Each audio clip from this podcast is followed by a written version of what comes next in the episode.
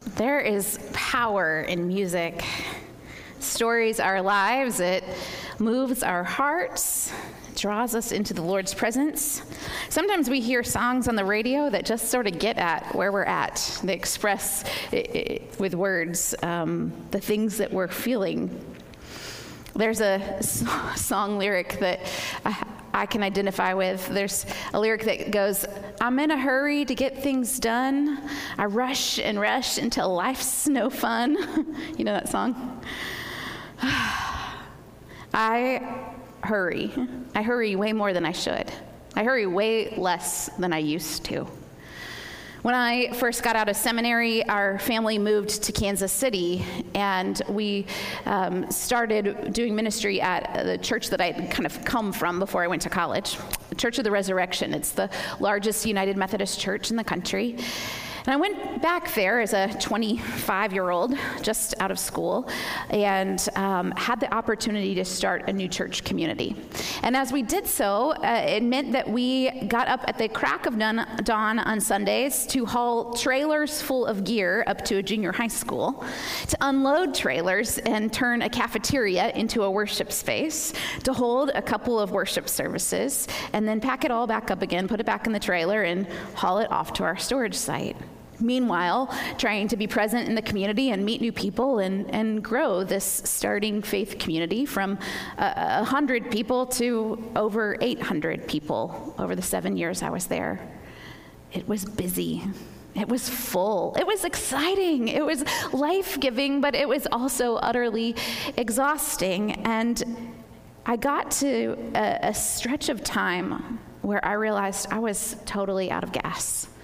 I had been working for the Lord, doing all sorts of good things as fast as I could, all the time I had. Somewhere along the line, our church raised money and bought some land, and I had a baby. And then we did a capital campaign, and uh, it was time to build another building, eh, or to build our first building, and we built that building, and then I had another baby. And I had stopped sleeping in the midst of all of that somewhere. And I also had stopped taking a Sabbath in the midst of all of that. So, somewhere seven years into this journey, when it looked like everything was going great and there were all of these external signs of God's grace and God's presence and goodness and achievement and success, and I hit a wall. I was exhausted and I was burnt out, and I couldn't go anymore.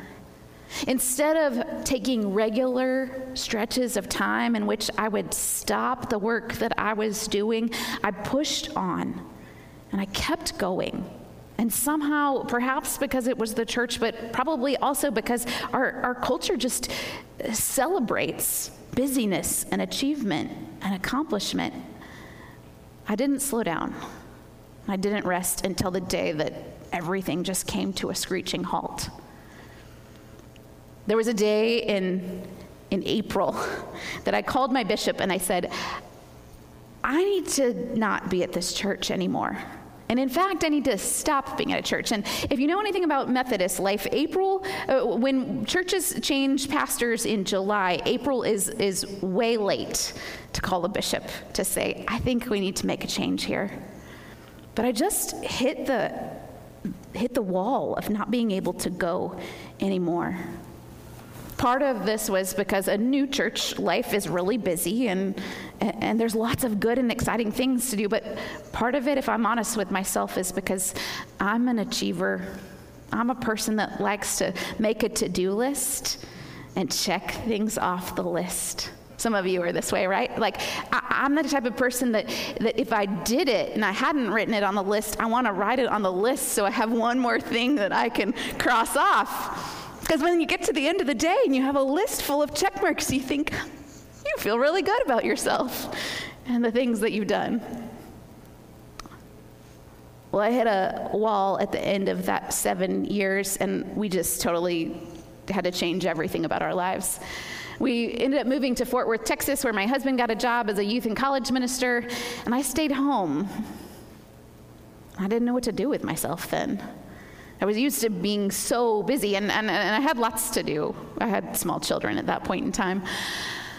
But I didn't really know who I was aside from all the going and doing and achieving and accomplishing and checking off to do lists. God did some major work in my life in some of those years. It was like a lesson learned the hard way.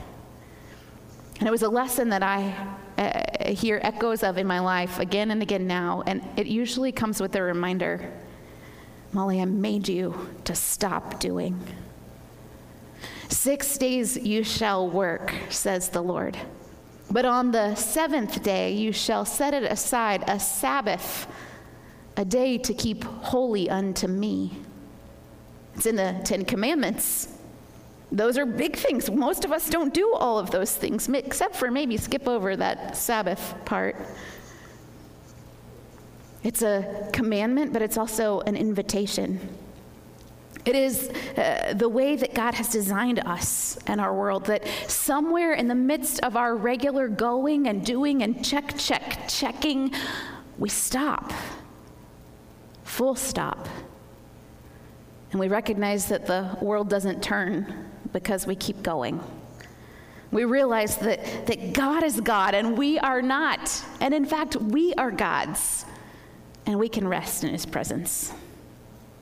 We're talking about Sabbath. Uh, why to practice Sabbath? Why we ought to have this strange stopping in the middle of our week. And more than just an hour of worship service, but that there ought to be a span of time in your every week, in my every week, where things look pretty different, where God is making us whole on that day that we dedicate as holy. This Isaiah passage comes at, a time when the people uh, have been conquered. Their, uh, their order and organization of life as they knew it had been toppled by the Babylonians. They get sent out into exile, and, and all of their rhythms and routines are gone. Everything predictable and ordered in this world is just turned upside down. Maybe, maybe we know a little something of what that feels like. Things are a mess in their lives and in their communities. And somewhere along the way, with the way that the rest of the world has kind of gotten out of whack, they stopped all of their regular practices uh, of right worship and of honoring God. And one of the things that they have stopped doing is they've stopped keeping the Sabbath. They've stopped keeping a day that is dedicated to God to be a, a holy other kind of time and space. And so the word comes through the prophet Isaiah here in chapter 58, and it's not condemning. It's not saying, shame on you, all of this bad stuff, it's all your fault because you didn't do. No, it's a promise. It's like God looks at them and says, hey, how's that working for you? Hope can be found if you would return to my ways, God says.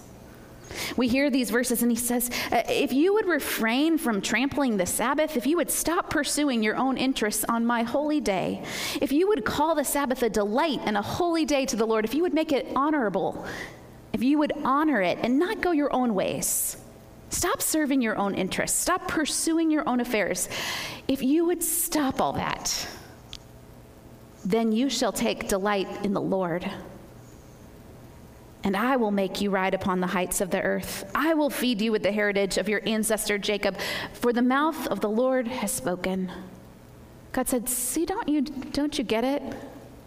I made you for rest. I made you to stop. I made you to worship me. I made you to take delight in something other than your doing and your achieving. So give me this time," he says, "and see if you won't be so unbelievably blessed." I think this Isaiah passage comes to us too. If you feel like things are off course and kind of a mess, I dare you to keep the Sabbath. See if that doesn't totally rearrange the way that the other six days of the week look. You see, we have in us this desire for doing, for being, for consuming, for, for action, for life. And, and Dallas Willard says desire that is infinite. We have desire that is infinite, partly because we were made by God, for God, made to need God, made to run on God. And we can only be satisfied by the one who is infinite. and able to supply all of our needs. We are only at home in God. But when we fall away from God, then the desire for the infinite still remains, but it's displaced upon things that certainly lead to destruction. What Willard is saying is, is we have this thing in us that, that longs for and seeks out, and it's made for God. And if it doesn't land on God, if we don't preserve that time, that space, that dedication, that worship in our life, we will worship other things. And we will worship other things that will destroy us. We will fill that space, that void, that need in our life. Instead of it being filled with God, we will fill it with other stuff that will harm us. Sabbath literally means to stop. Shabbat, stopping. It's a day. It's a day of stopping. Stop working, stop wanting, stop worrying. Just stop. It's a chance to practice contentment, to say, This is what I've done, and this is what I have, and I can be at peace with that today. I mean, that's what God did. He made the whole world, six days, made all this beauty of creation, and He stepped back just for a whole day to admire it, to be content with what was there. And then from that place, then he started doing things again. We can do that too. But contentment takes practice. It takes doing regularly. It's, it, it's like shooting three free throws. If you were a basketball player, and you uh, want to have a, a, great percentage, a free throw percentage, you need to practice those. Um, and if you practice them uh, again and again, uh, you get better at them. They become second nature. And then when you're in a game and you're in a pressure situation and everybody's making all of this noise and there's all, all of the whole game riding upon it, you're more likely to be able to make them. Contentment is like that. If you have some time that is set aside, that is preserved for practicing contentment, you will find that actually all those other six days of the week, that contentment shows up. That peace that, that looks like something different from all of the busyness all around you. It, it shows up in all the other days.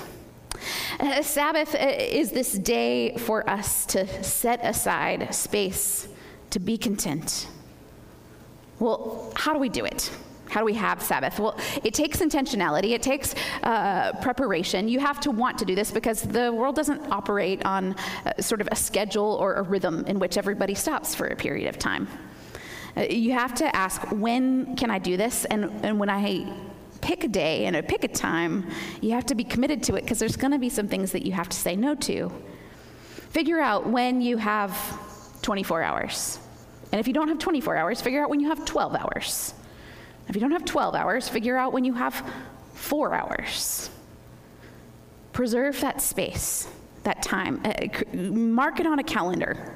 Put boundaries in place. Figure out this is what time Sabbath is going to start, and this is what time I'll, i can do some other things and go back to doing.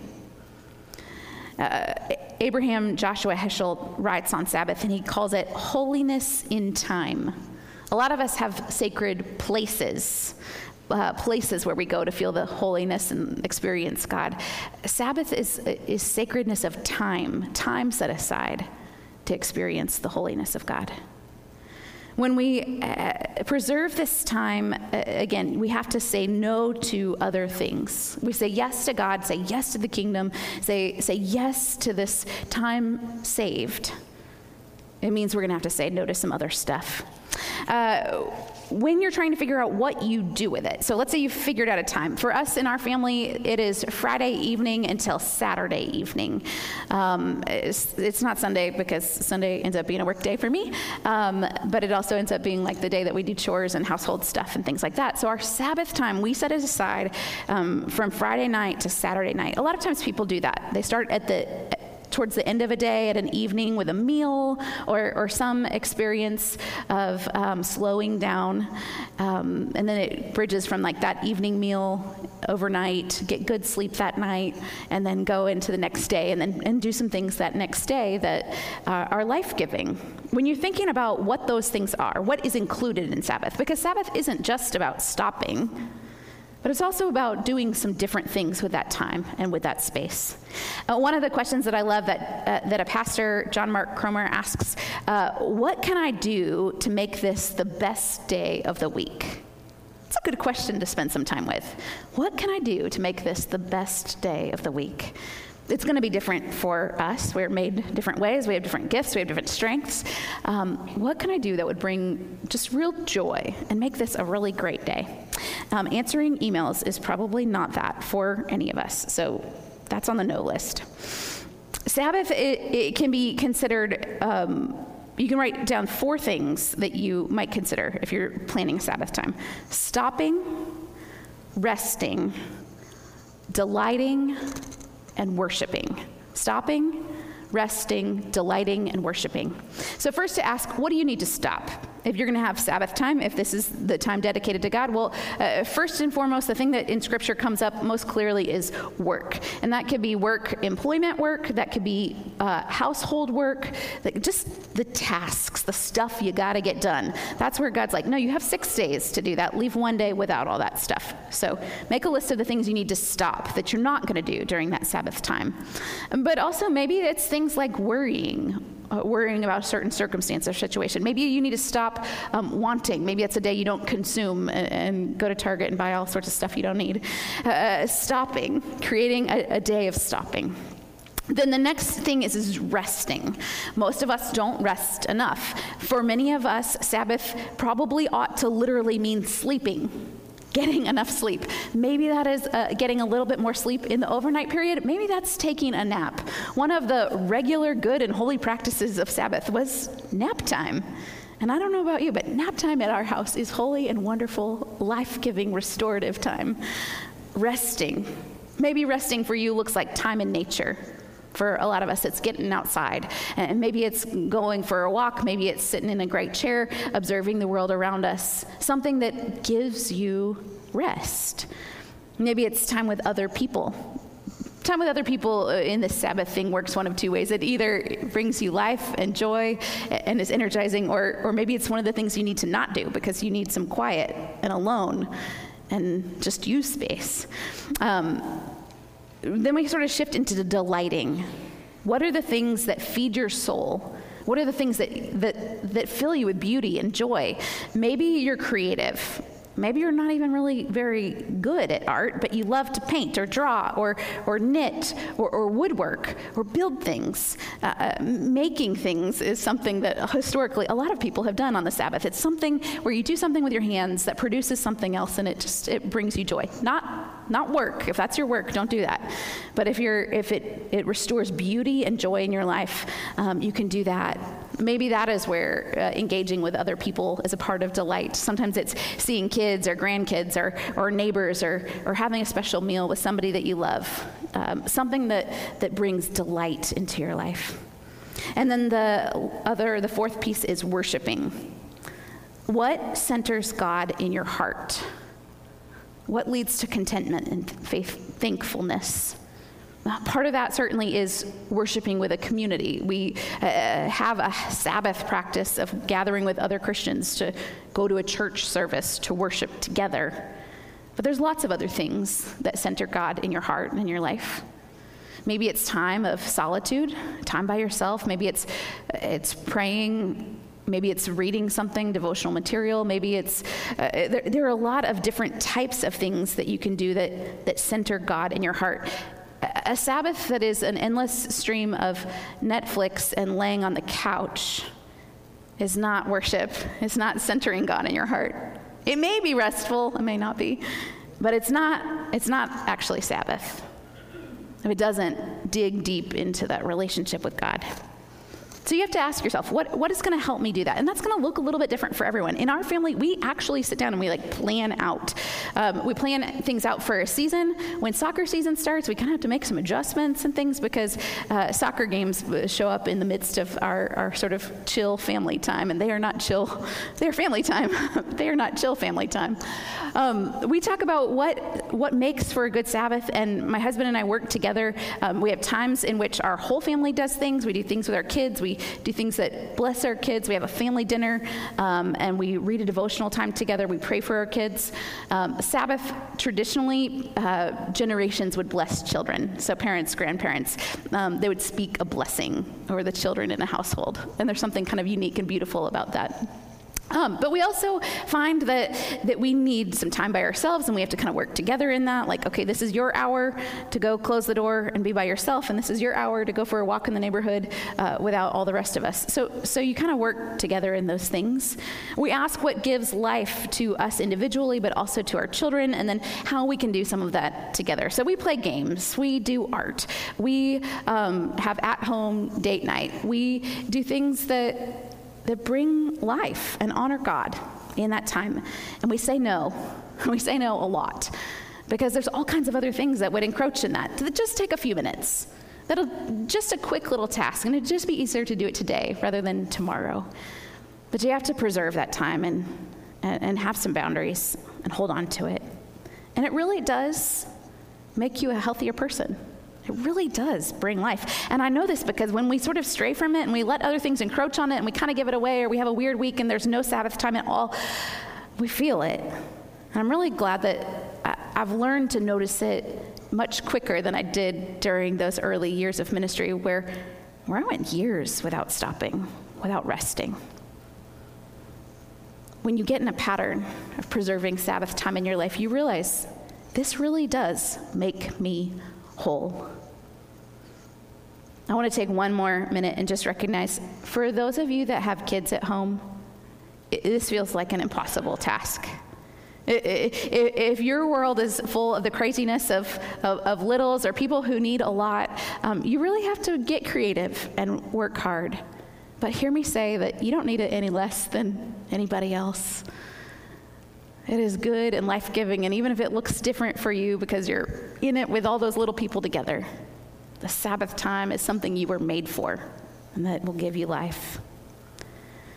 Well, uh, that's what all of this is for a reordered life, a, rightly ordered life, to be in step, to be in rhythm with the way that God made us and, and God ordered the world. It gives us a healthy soul and a healthy spirit. It actually makes us more useful and more impactful on all those other six days of the week.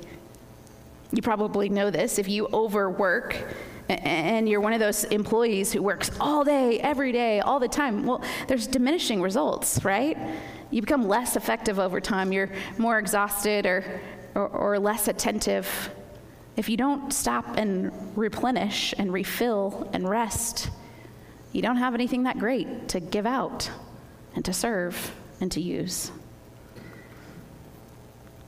Sabbath invites us to declare, I am not God, to recognize our finitude, and to realize that not everything depends on me. And if we weren't totally sure that, that God would not change the world with this idea of Sabbath, Jesus uh, was crucified on a Friday beaten and hung on a cross. The land went dark through the hours of the middle of the day. He comes to the end of the day and he cries out, My God, my God, why have you forsaken me? And says, It is finished. And he hangs his head and they take his body down. And they quickly have to make preparations for those bodies and put them into a tomb because the Sabbath is beginning. When it feels like everything has stopped, when everything has fallen apart for those first followers of Christ, when the whole world was actually stopping to practice this Sabbath practice, God was defeating death, overcoming evil, doing the unseen that was unfathomable to all of the people. In the midst of what looked like dying, He brought life. It happened on the Sabbath. In those Sabbath hours when everyone else stopped God was saving the world. Anytime you're struggling with the idea of Sabbath, can I stop? Can I do this? Will it be good? Will it bring life? Remember, during those hours when you stop, you let God do some of His very best work. He will do it in you and with you. And you will find that all those other days of the week are filled with more joy and more delight when you trust in God with this day. Will you pray with me? Lord, may we trust in you that you are the one that saves us, that you are the one that accomplishes the things that matter, that you are the one that gives us gifts to use in our work in this world. In fact, for many of us, you've given us callings. You've given us opportunities to do really good and important stuff in the fields in which we work, in the families in which we raise. You've given us really meaningful and purposeful work, and we're glad for that. But help us to keep that in right proportion, right priority, that there would always be space for worship and for rest for delighting in the world that you have made and the ways that you have made us. Lord, may we explore and find the joys and the brilliance of Sabbath. May we honor you in it. And through that kind of time, we pray that you would reorder our lives and that you would reorder our world. We offer ourselves to you in the name of Jesus. Amen. Well, as we come to sing our last song, I invite you to consider uh, the ways in which God is calling, nudging, convicting, uh, and leading. Maybe there is something that you need to say yes to today. Maybe there's something you need to say no to, you need to stop doing. Maybe you're looking for a community to share this journey with and you'd like to make this your church home. Maybe uh, God is, is is, is sort of welling up some other prayer request in you, I invite you to pay attention to that as you um, as we sing this last song together, and as we prepare to go back out to all the stuff that calls for our attention and and that the week will have for us. Um, open your eyes and ears to how God is moving here now in this moment in your life.